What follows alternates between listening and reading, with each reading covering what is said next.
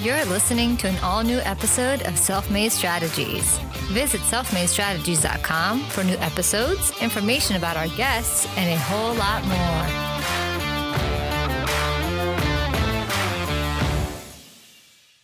Welcome to a brand new episode of the Self Made Strategies podcast. I am your host, Tony Lopes, and with me today is Jared Cannon, chef, founder, and CEO of Simply Good Jars. You can visit simplygoodjars.com to get more information. Simply Good Jars' mission is to make healthy choices easier and to foster a strong and critical connection between local growers, consumers, communities, and those in need. They envision a world where each of us can create lasting impact in our communities, on our planet, and on each other by simply rethinking how we all eat.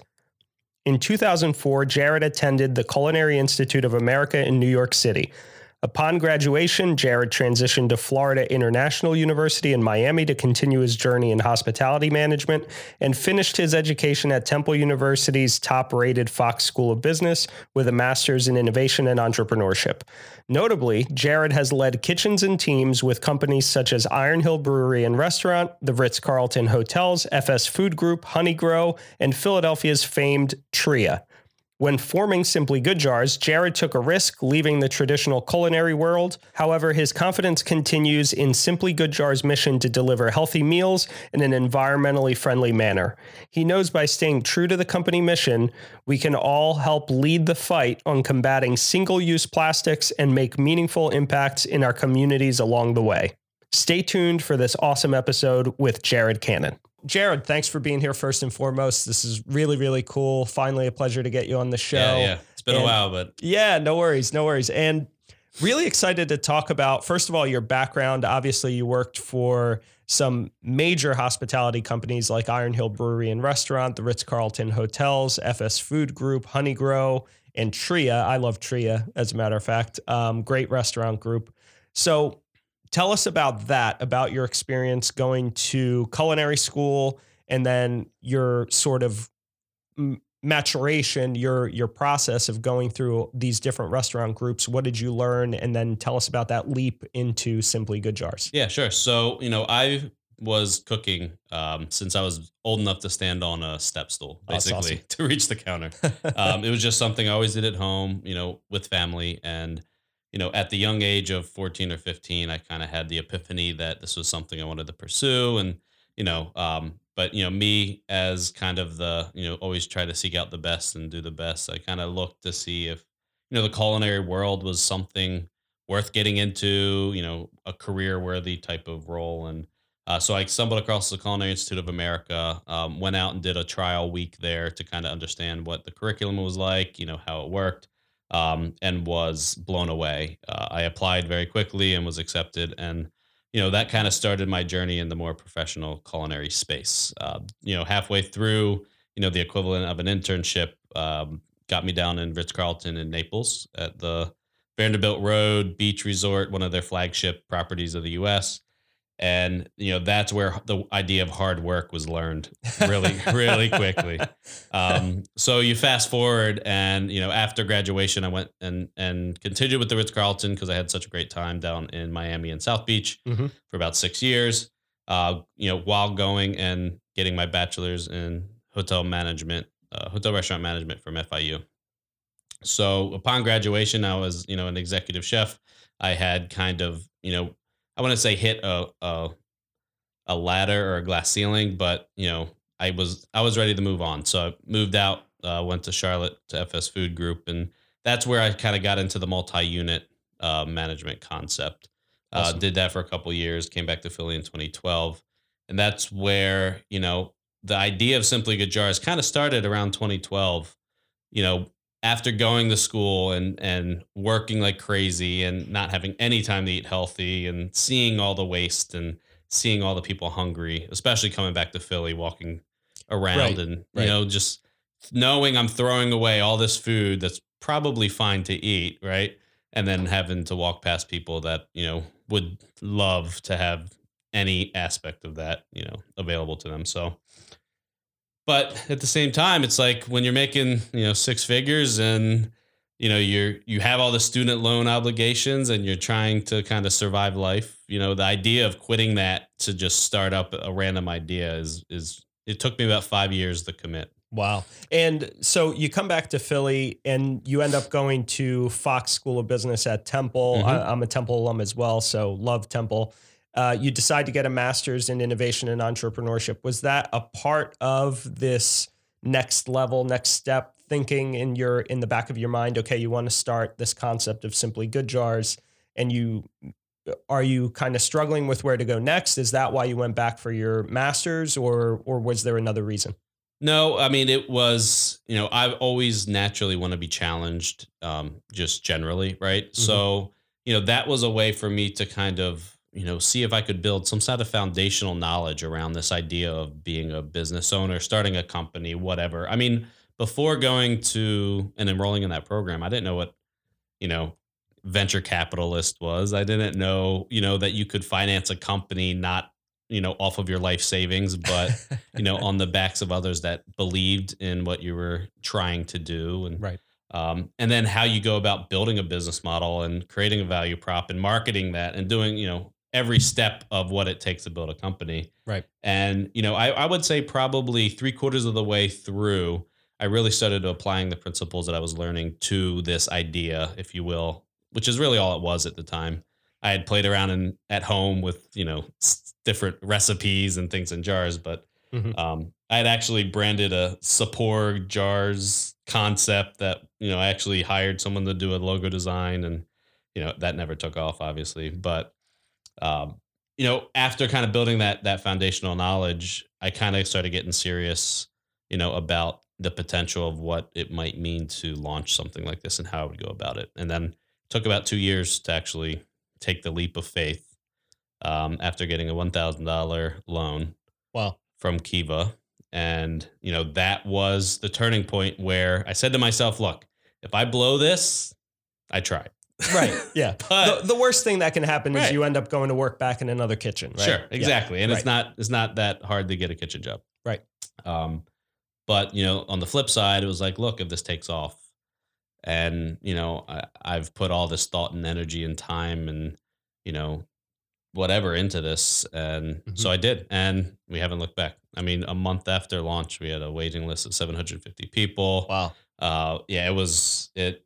It kind of took off pretty quick, and I remember I had actually, you know, applied back to a, a different role just in case it didn't work, and I had an interview, uh, the final interview scheduled, and the day that I was supposed to have an interview, I had a piece launch in the Business Journal or something about Simply Good Jars, Wow. and we got flooded with inquiry. And literally, I remember being in the moment and canceling that interview and saying, "I'm just going to see what happens." Wow. Said. Awesome. Yeah. Wow. That was your response to the final interview. Yep. It's like, I don't- you know, I don't want to waste anybody's time. That's awesome. You know, I I have that you know tingly feeling. I'm going to see if this this can work. So there was something in your gut telling you that this was the the path that you really wanted to be on. Yeah. And social capitalism right now, for lack of a better term, or cause marketing, or whatever you want to call, all of these concepts that you know, uh, triple bottom line organizations, for benefit companies, those kinds of things, are starting to really gain some traction. Did you know right from the beginning that you wanted to, if you were going to go off on a venture on your own, that you wanted it to be sort of this triple bottom line Yep. kind of organization? Absolutely. So walk us through that process of planning that when you're planning sort of three different um, three different uh, outcomes or goals for the organization at large. What was your process in your mind? I think you know the the big level, you know, kind of guiding star, if you will, was that look, if I'm going to start something, I want it to better something. Mhm. You know, it it wasn't so tied up on like the environment or you know hunger or plastic, the crazy plastic waste problem that we have these days, and it really wasn't defined. It kind of defined itself over time Mhm. but it was really just driven by you know how can we model this to have um, some sort of impact beyond just you know the typical profit and you know what i've come to kind of realize is it's really about redefining what profit means to an enterprise to a corporation to a to a business right and you know obviously we're spending money to to feed people that are in need, right? Right. And we could take that money and drop it straight down the profit, but at the end of the day, you know, it's if we can do something better with with that that money, if you will, um, it it feels like it pays dividends, and why wouldn't we want to do that? Right. That makes a lot of sense. So, did that also help when you were building out your team initially? First of all, how long did it take you to put on a team and, and, bring collaborators into your space, or were you just doing everything yourself for a long period of time? It was day to day. And I tell you, if I went back and tried to repeat it like Groundhog Day, yes, who knows what could have happened? I mean, it was so fly by the seat of your pants. It's not even funny. But I mean, in the first year, we grew from myself mm-hmm. to 18 employees, I think. Wow. In one year. In one year. And it was just, you know, it, you just have that realization like, I'm doing too much. I can't. I need someone to just take this off my plate. Right. But it always start, you know, I started doing everything and then really started kind of realizing I needed to delegate aspects of this and mm-hmm. kind of wrapping a tight little bow around, you know, one circle that I could offload and then finding someone to, you know, be motivated and inspired and you know willing and able to handle that you know somewhat um, on their own but you know right. obviously with guidance uh, but yeah i mean it it took off and you know i think we added one person a month there for you know a four or five month stretch just to wow just to start really getting the ball rolling. That's great. And i guess that, that social capital social capitalism model tends to help bring people on and maybe for a little bit less than they would take otherwise right? Because you're providing them not only with employment but with that internal fulfillment that they're doing some good and involving themselves in something that they're interested in yep. right unintended consequence and consequences can be good by the way um, you know it, it wasn't part of the grand scheme or plan or anything like that but it was interesting that and still to this day i mean we probably get five to six applications a week wow that you know kind of start with that lead in of i love what you're doing you know, this is great. I myself do this or am, you know, driven by this too. And, you know, I would love the opportunity to work with you guys. And, you know, we're at a point now where we have to be, you know, really strategic and sensitive to, you know, the people that we can bring on board. But the hope is that, you know, in the near future, we'll be able to, you know, double again our, mm-hmm. our bench and, and our team and with great, you know, inspired people and having an inspired team really helps to, kind of drive that model and the plan forward and yeah. kind of have something that everybody can rally around and really grasp onto and and hold on tight. And another thing that I find interesting about your organization, and we'll talk about how you developed it and got into it, is that you use tech in your vending machines, right? Mm-hmm. So that there's sort of a um, on demand sort of aspect to it. Whereas people buy things, first and foremost, it makes the buying process a lot easier. They basically pop in their their card or whatever pay, form of payment they're using. It o- unlocks the cooler. They open it and they can take out whatever jar they want, and then they close it. And then you're getting some form of live data back to you to let you know, okay, we need to restock this machine with this product, and you're getting to see sort of what's more in demand than otherwise, right? Yep. How did exactly. you come up with that part of your distribution channel and what made you go in that direction? So when we launched, uh, it was direct to consumer because we had a thousand dollars. So I couldn't go out and buy a refrigerator, or else right. I'd be operating capital of a dollar or something. so, so we started direct to consumer. You know, the the vending, if you will, um, concept was always part of the, the plan and the model, but mm-hmm. we just simply didn't have the cash to execute that strategy. So we wanted to test and prove, hey, well, people would salad out of a jar, you know, in their office. So we proved that.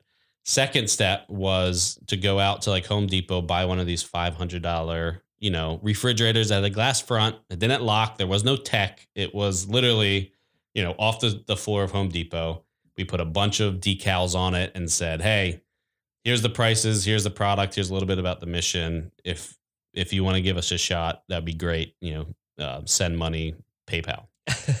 wow. Yeah. Talk about honor system. Honor Not only is there no lock, but they have to PayPal you to pay you for it. Yep, wow. Yep. Wow. And but what was interesting is that we only saw about 5% lift or loss. Wow. So generally people were relatively doing the right thing. Right which was actually an interesting statistic. But the biggest problem in that was that people were buying. I mean, people were consuming regularly the product in a jar, in a fridge, in their office. Right. But our issue internally, operationally, was that we would show up with new product and we had no clue what was stocked.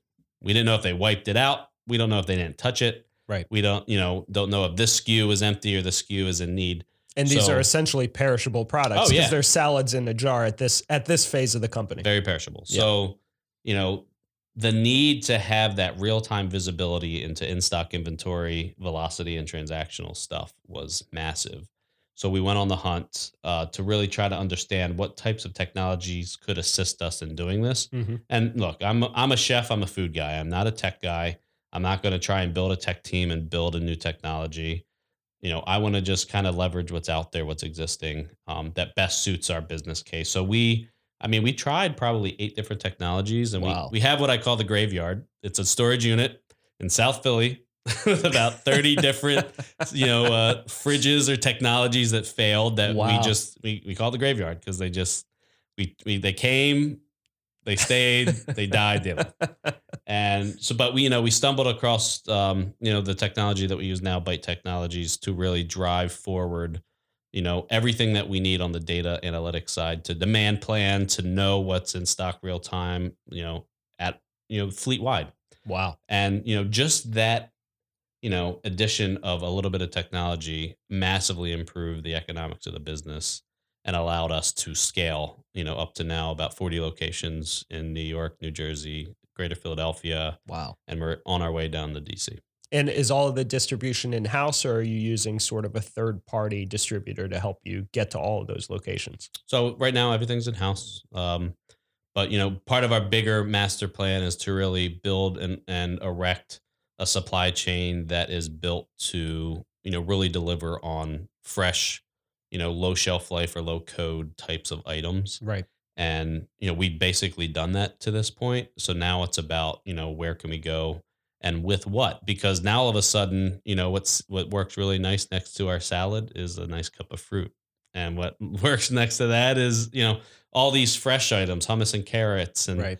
you know, all of these things that, you know, then can travel kind of on the same rails, if you will, which really brings um, some interesting dynamics to how we can really curate a fresh food program. Awesome. Yeah. And most of it is also around another benefit, which is your client's health, right? Because your salads are your bread and butter, pardon the pun. And you've since then moved on to breakfast products and now, as you said, sort of snack products as well. Yep. So, what are all the product lines right now that people can find from Simply Good Jars? So as you as you alluded, you know, our salad is the the you know seventy percent of the sales, if you will. It's, it's definitely, um, but you know, within the salad category, we have vegan, vegetarian, dairy free, keto, you know, meat, fish, like kind of a, a pretty wide selection to really help align with uh, our clients and customers' dietary needs. All of our products are under six hundred calories too, and that's dressing included. So that is, you know, anytime you grab a jar, you know that you're not you know, consuming a thousand calories, which is really easy to do, believe it or not, in a Yeah. salad, especially with the dressing. Right. Um, you know, a ranch could be mayonnaise and you know sugars and whatever. Um, so anyway, so outside of salads, we have kind of our breakfast parfaits, our yogurts, our overnight oats. We have fresh cut fruit. We have uh, awesome partners that create and craft really awesome, healthy granola bars and Mhm. you know all types of products. We don't we're not really in the beverage business per se. Um, you know, a lot of the spaces that we operate in have some sort of beverage offering already. So you know, water's free, coffee's free. You know, you can go down and get a soda if you like. Um, so you know, our offering really kind of teeters on the that you know three o'clock snack time, early breakfast, lunch, uh, and then we do happy hour every day. You know, right before it's time to leave for the day. So Right. if you want to grab some, take it home to the family, to the shore, whatever, um, you can do so a little bit cheaper. going back to a couple of things that I wanted to follow up on. One was, you know, you talked about how you started essentially on a thousand dollar loan from the get go. How long did you go on sort of pseudo bootstrapping and relying on profits to fund the business and cash flow to fund the business to continue on versus you know, reaching out to investors and saying, "Hey, we have this great product, service, and distribution method. We're working through all these things. We'd love for you to invest." So that thousand dollars lasted us about two and a half months. Um, That's a pretty good stretch for a wasn't thousand yeah, it wasn't bad. Yeah. I mean the the recurring revenue before. I mean that was the strategy, right? It was like you know you collect a subscription upfront recurring revenue, so you had the cash to buy the product, to make the product, to send the product. Right. You don't have a lot of receivables. It's No, kind of an influx just- of cash flow. Yeah. Right, right. So cash flow positive in that case, which helped us. Uh, we did, you know, realize, you know, after getting that 750, you know, person waiting list is like, okay, like, no way we can do this right now. Mhm. Um, we actually had family and friends kind of rally together. I think there was seven or so uh, that kind of got about $55,000 together to help fund kind of the 2018 early stages of the continued subscription service at the time. Nice. And then, you know, we started kind of going out into the angel community, I would say somewhere around March or June to really understand, you know, how can we raise money on this concept to say, look, we've proven that people like the product. We want to deliver it in a different way. Um, and unfortunately, we need capital to do that because there's that upfront cost Mhm. of of physical assets, equipment, you know, that kind of stuff. Uh, and that process always takes longer than you want it to. I think we closed on the cash around Thanksgiving, Okay.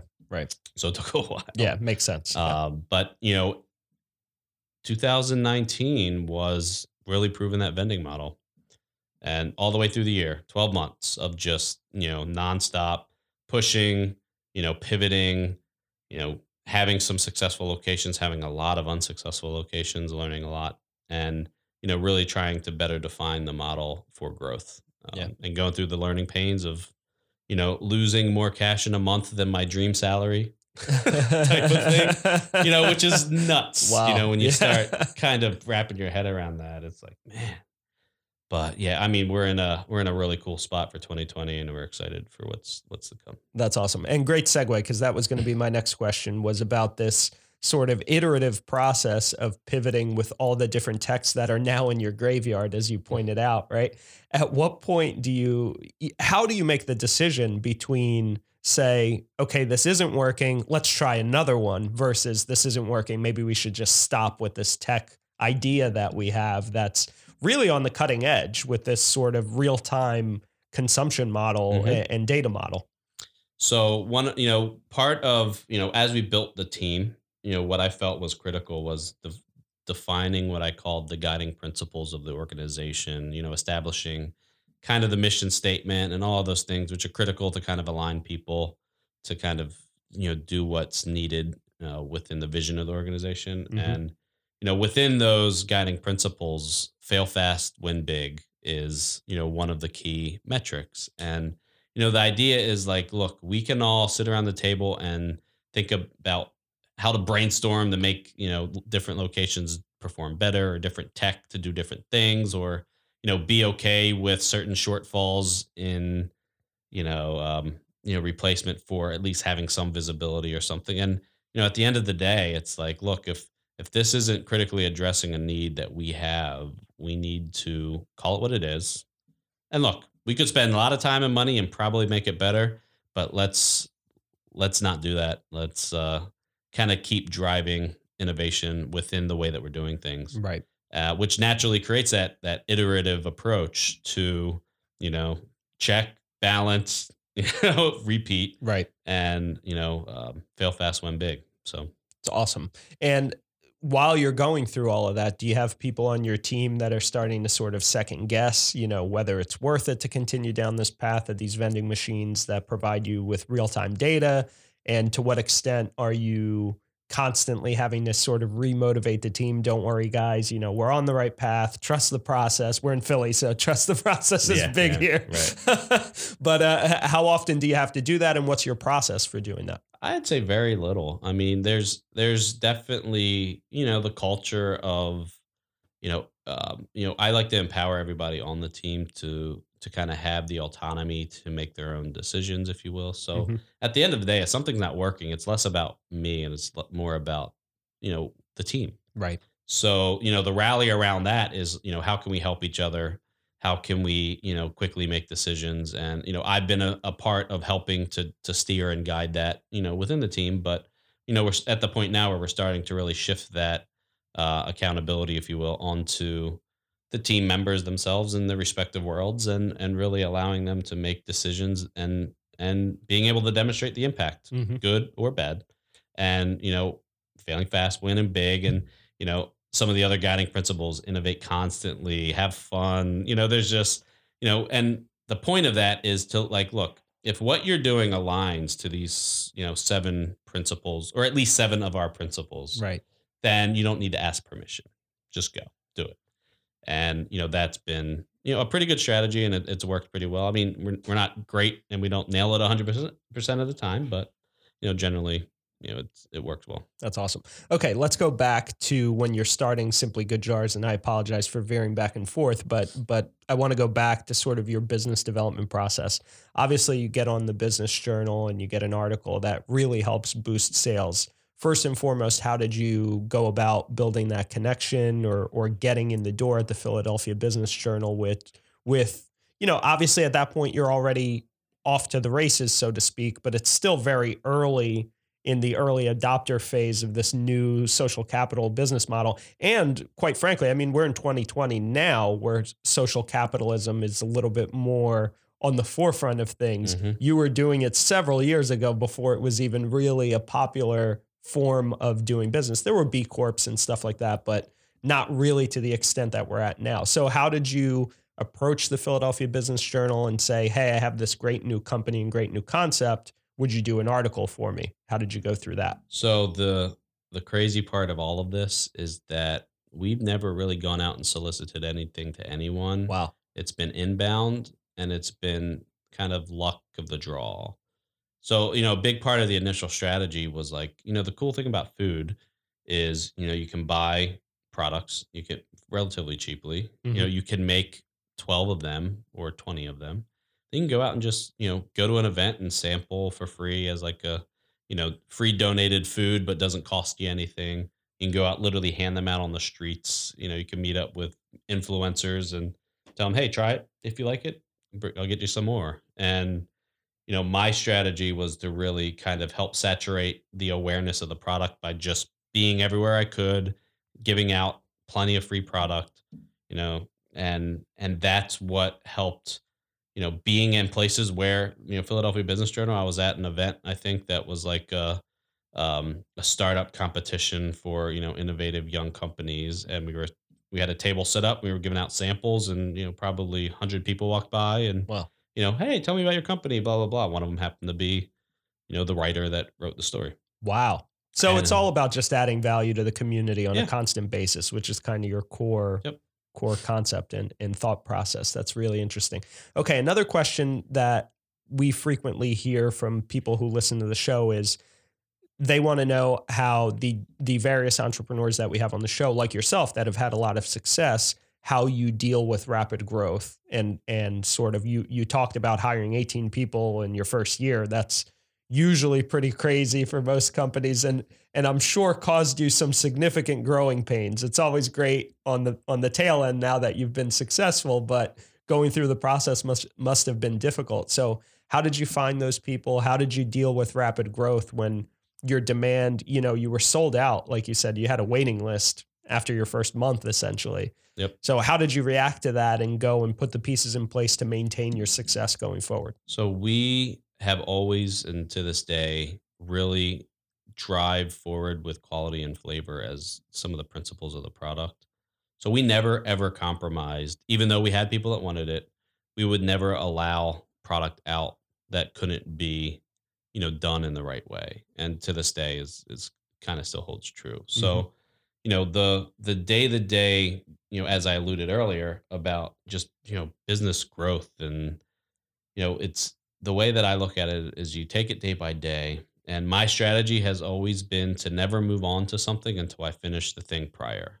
And, you know, I never found myself with, you know, 20 scattered things at, you know, 25% completion with more things coming in, being so overwhelmed that, and it's just, you know, it's prioritizing and one at a time. And, you know, as things roll in, you can reshuffle your deck Mhm, and mhm. you know reprioritize as needed. And if things fall off, they fall off. And that's really what every single day has been for the past two and a half years. Wow. Uh, is just you know day by day tackling what's in front of you, one at a time, finishing, moving on, finishing, moving on, reshuffling the deck, reprioritizing. Awesome. That's amazing. And then, you know, obviously you're bringing in those extra people and now you're able to sort of as you said earlier in the episode delegate Yep. some of those important tasks or priorities to them, give them the the football so to speak and say, "Hey, run with this. Come back to me only if you really need some direction. Yeah, I but- trust you." but at the same time, you know, part of that process Mhm. is tough, right? Like in the beginning, you're involved in every single discussion, every single decision, almost, right?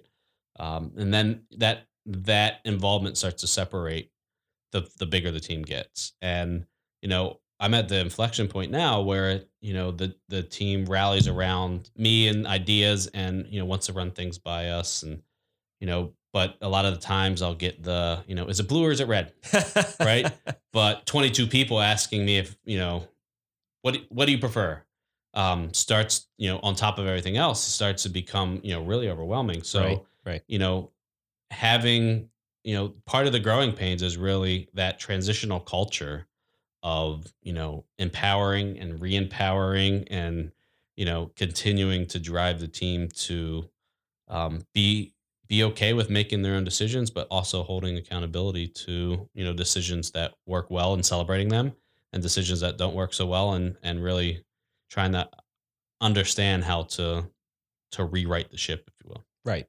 And as a professional chef, I would imagine that there's at least a little bit of perfectionism just internally, automatically, that's a part of your process, right? oh yeah Especially looking at the restaurants that you've worked for, the groups that you've worked for, high, high, high standards of quality and uh, customer service and delivery of product to the client, right? So, you being that way, how do you um, temper yourself when somebody else on your team makes a mistake? That or does something differently than you would have done it how do you deal with that and uh, just allow it to go with the flow So I learned a long time ago that, you know, reacting emotionally to things can have negative impacts. So, um, you know, when there's something done that, you know, is, um, you know, frustrating or concerning or whatever, I always try to really give myself about 12 to 16 hours to really, you know, attack that instance and to kind of approach it, you know, non emotional, you know, with logic. Um, and I learned that in my culinary career, you know, because you know the one of the parallels right is controlled chaos. Right. You know you, you work in a kitchen and there's just like things flying all over the place like 400 degree surfaces this you know oil slashing all over the place. I mean i got burns and cuts up and down my right arms of course yeah. uh, and it's just like you know the saying is balls to the walls and like you know let's get through this head down. And but the parallel with you know starting a company is very similar. I mean there's just chaos everywhere. And if you let it consume you it can be really daunting and overwhelming. And you know it's really about how you you know maintain a calm demeanor Mhm. um you know move forward with logic and and really assess situations and not react emotionally and that's all part of you know in every single employee offer letter you know it's you know we'll act calm through you know times of high stress and you know uh, it, it's just you know we have to embed that into the team as well because you know as a leader when things are astray and you're running around with your head cut off the rest of your team's gonna be Of running around with their head right. cut off no that's a great point. I mean if the chicken loses its head the rest of the body's just running crazy right Yep. it's not like everything else can function yeah so the composure aspect you know especially leading a team is critical um, to ensure that you know even in those highest stress moments and everybody else is waiting to see how you're going to react um, having the ability to compose and Mhm. you know process and you know uh, turn around with a logical solution and you know an action plan is something to work against and you know having the team go out do that fight it and win way better than you know just like screaming throwing things and you know firing somebody yeah it's not going to get you anywhere Yeah, right and it's not going to build loyalty in No. your team if you're chaotic to your to your point there's already enough chaos externally going on. So if you're chaotic, they're just going to be like, I'm not going to keep following this person around, Nope. right? Um, going back to your early days where you were having all of these sort of uh, quality control issues and uh, quality assurance issues with the machines that you were using, the cooler, the refrigerators that you were using, et cetera. How were you maintaining the trust with your clients and your distribution channel to continually let you iterate and make it right? So we've always been, I mean, it literally, the physical jar is so see through, you can see every flaw that would potentially be in there. Right. Right, right. And we've modeled a culture of transparency in everything that we do as well. So, you know, when quality concerns come up and, you know, what's, what's funny is that we're, we've been so consistent with the product in market that one little change, people notice it Right. and they'll write in and they'll you know they're loyal and they love it and they'll write in and be like what's different like you know Wow. and but it's all about how you you know tell that story and, and respond to the customer and we're very transparent and and you know part of the initial quality issues was really around you know our ability to grow and scale so quickly that we were held to higher regulatory standards you know in the production and distribution of food that all of a sudden you know the small farm that makes the amazing cheese that took us three months to find no longer qualifies as a supplier Wow. and we needed to quickly identify uh, a substitute that was okay, you know, not crap, Wow. but you know, not the same quality, and then really, you know, build a team physically to go out and do product development to find source the materials and go through all the regulatory process, which from a paperwork perspective can take a month or two. Wow. So, you know, there was a period of time there where, you know, we would still stand by the product as everything that we promise it to be, but none of us were happy with the quality that kind of came down a little bit during Mhm, that transition. mhm. But, you know, the constant focus and, you know, I send out a weekly message to the entire team and we kind of talk about recaps of the week, forward looking things, you know, takeaways, whatever. And, you know, for that period, it was really just driving the culture of we are the last line of defense, quality, quality, quality. You know, we need to always make sure that this is a driving principle of, of what we do every day. And, you know, we got through it.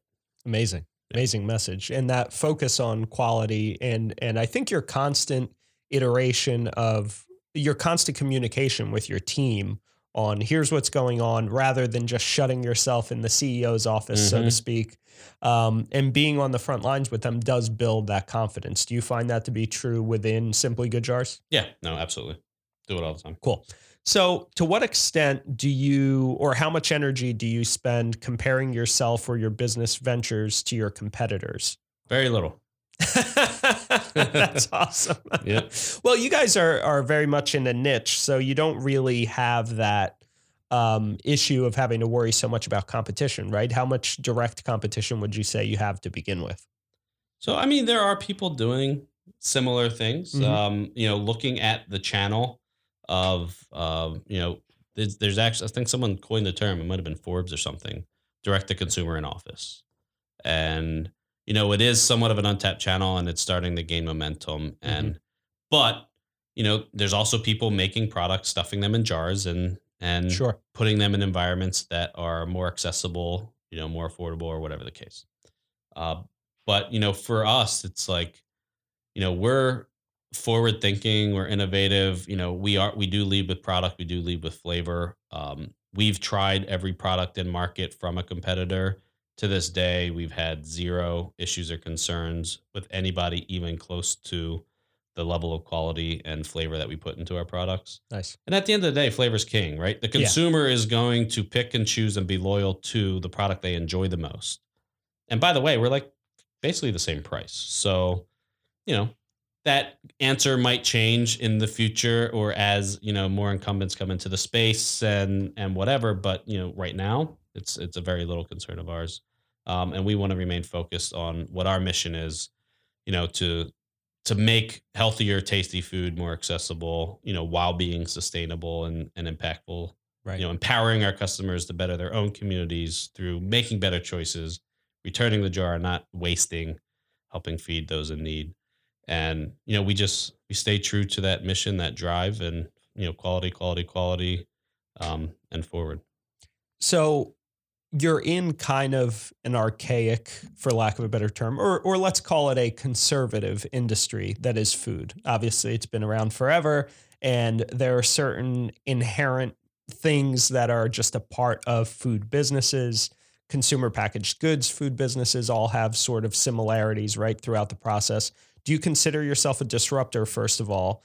And then, second of all, when you're dealing with stakeholders in general, whether they be investors or people in the community or just other collaborators in the food world, to what extent do you get the message of, hey, stop trying to disrupt and just do things this way rather than always trying to innovate, right?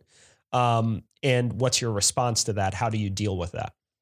So I think from day one, it was more about providing a product, service, and an option that was missing in the market. Mm-hmm. You can call it disruptive, you can call it whatever you want. But that's kind of been the way we've thought about it and trying to make what we do better, you know, than we did last month or, or yesterday. So, you know, maybe it's disruptive, maybe it's not. I don't really, you know, have an answer to that. But, you know, at the end of the day, you know, we're looking to transform the way people look at a prepackaged salad and you know, approach it with some sort of expectation that's better than this is going to suck. right? Because that's just, you know, you, you grab a, a packet. If you're grabbing a, a prepackaged salad, you know, you're just so far behind or missing the mark or something where you're just, you're hangry. You need something. You don't want to, you know, sacrifice on, you know, uh, calories or you don't want Right. to sacrifice on price or whatever the case is. And, you know, with us, there's no sacrifices. I mean, you know it's it's an affordable accessible product that tastes good. It's there. It's portable. It's transparent. You know we we we try to you know take all of those uh, you know compromises that people would typically make when buying something quick fast and easy Mhm. and really providing a product within that same mindset that exceeds expectations every time. And what's interesting is that you know anytime someone tries a product for the first time they're like wow, I can't like I had I did not think it would be this good and I'm totally buying this now. It's awesome. So, you know, there is a little hurdle to get somebody to try something new and unique for the first time, but you know, again, it really just goes back to quality, flavor, standards and and and vision and mission and executing on that. Awesome. What can we expect from Simply Good Jars in 2020 and beyond? So there's a lot happening. Um, you know, we're continuing a lot of uh, um, really strategic partnerships in in the fridge model. Um, so we we are we're doing pilots and extending pilots with a lot of you know everything from the food giants to you know hotel companies and and kind of different types of business and and corporate food service entities and things like that. So that will continue. Um, one of the biggest things I think you'll start to see is uh, Simply Good jars separate um, itself from the fridge. And you'll see through very strategic, very targeted few partnerships, a uh, saturation in market with a retail on the shelf uh, prepackaged salad that you know is you know we think is going to make an impact beyond you know what we've been able to do today. And we're only doing this with retailers that we know will uphold the mission of the returnability, reusability, built in that reverse logistics infrastructure into their own or our distribution model so that we can continue to adopt the principles we were founded on. Um, and, you know, we're doing that in probably about six states in the next 30 days. Wow. Wow. Yeah. So it's Not uh, surprised at your ambition at this point, but that's awesome. I'm pretty sure you can execute if you're if you're heading down that path at this point. I think you're you're going to be successful. Well, part of you know the most recent fundraise, uh, which was close to a couple million bucks, we were able to really stir up production to make about two thousand jars an hour. Wow. Uh, and with that capacity and with the distribution we've been able to erect, you know, we can service about a 500 mile radius of Philadelphia Wow. next day.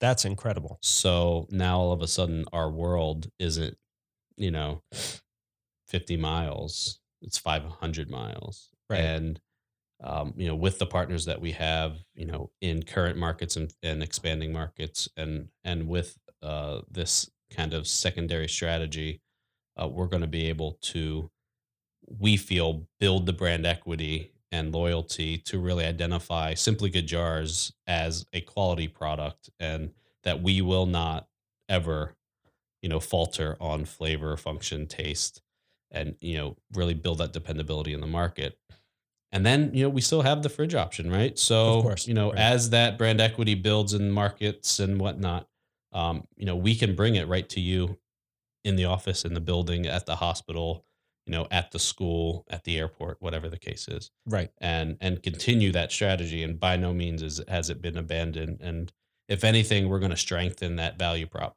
by building the brand in the market Awesome. Yeah. Really awesome.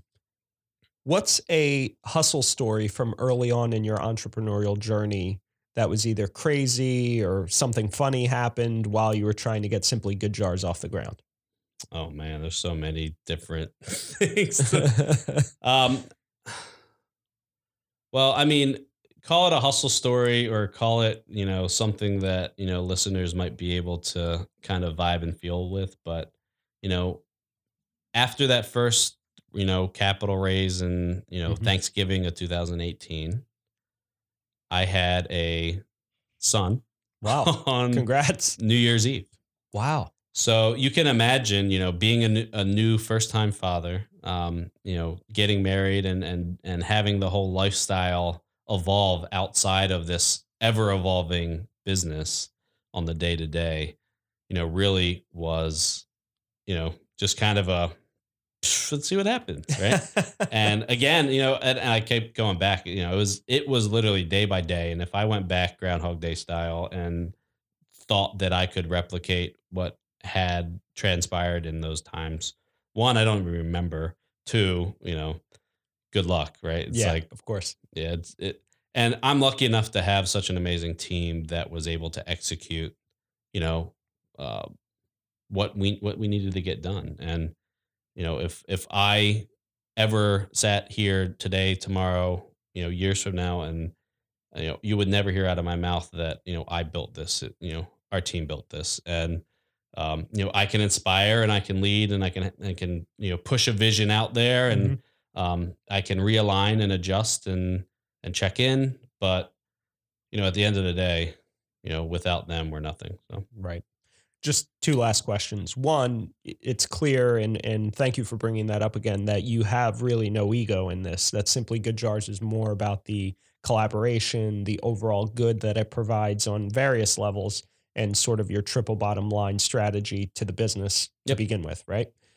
To what extent do you think that that has been your collaborative nature, your lack of ego, has been a accelerator in your success and in the success of Simply Good Jars? I mean, I don't know if it was. I like to think that it is. I mean, I've always taken the approach that I should be the dumbest person in the room, right? And and if I've achieved that, then you know I'm good in this room. but otherwise, I need to find another room, right? It needs to get be bigger, smaller, or whatever. But um, you know, true collaboration. I mean, how can you um, not get on the train with the idea that you know two heads are better than one, and of that right. um, you know, the best idea in the world might be a little bit better improved by the addition of this or the subtraction of that. And, you know, there's no way to really truly do that on your own um, or be successful or, or create the amount of luck you need in business Right. to be able to, to realize that. Um, so yeah, I mean, collaboration has always been a, a principle of mine, even in the kitchen culinary world and, you know, former life, if you will, um, to really, you know, create the most impact in the, the shortest amount of time. How have you dealt with having a son that's a year and three months old, roughly, right now? How Yep. have you dealt with that pressure on a constant basis internally? How are you maintaining your mental health on a regular basis with all of these sort of uh, peaks and valleys that are inherent with an entrepreneurial lifestyle? Sure. Well, I mean, it's all about balance, right? Um, the one thing that I lost that I'm I'm striving to get back soon is you know the the the routine of of working out and health Yep. and health and wellness. Uh, that definitely was the number one suffering casualty of of that you know addition into the life. But I mean, as a as a father, and you know something I, I didn't think would come out of my mouth while building a business, but um, it's been so empowering and just naturally motivating. I mean, it you know you have that moment where he's like, well, this has got to work. Right. You have no choice. Like this has got to work. So um, let's make it work. you And- basically storm the beaches and burn the ships at that point, right? Yeah, and it's like Yeah. you know, talk about ego. Like if you try and you know make something work that has to work with a little bit of ego in the room, it's it's going to be a, a tough road. So, um, you know, having Noah, you know, come into our lives has been the biggest blessing and and the best thing ever. And um, you know, he's learning and developing every day, and it's it's been amazing to watch and see and follow that path. And um, I would never take back, you know, anything that we went through or you know the good and the bad and the ugly. Sure. Um, so I mean, very content, very happy. You know, life is balanced, and you know, again, it's all about pri- prioritizing what's in front of you, and and no matter what what it is. Awesome. Yeah. Well, Jared, thank you so much, man. This was great. Yeah. A lot of great information for the listeners and really fun. just appreciate your time. We'll keep an eye out on Simply Good Jars. What's the best way for people to get in touch with you or to subscribe to Simply Good Jars? So simplygoodjars.com, our website kind of talks through everything that we do. You can find ways to subscribe to our newsletter, contact us directly, request a fridge, you know, any anything that, you know, is what we do. Um, you know, look for us, you know, at, in New York, New Jersey, Philadelphia, Washington D.C., and you know, as we continue to flood into the markets, uh, give us a try. Cool. Uh, write us, let us know what you think. And, uh, at we'll Simply here. Good Jars on Instagram. Yep, at Simply Good Jars across all social channels Instagram, Twitter, LinkedIn, Facebook. Awesome. Yep. Great. Jared, thank you so much for your time. Yeah, it was great. Thanks, guys.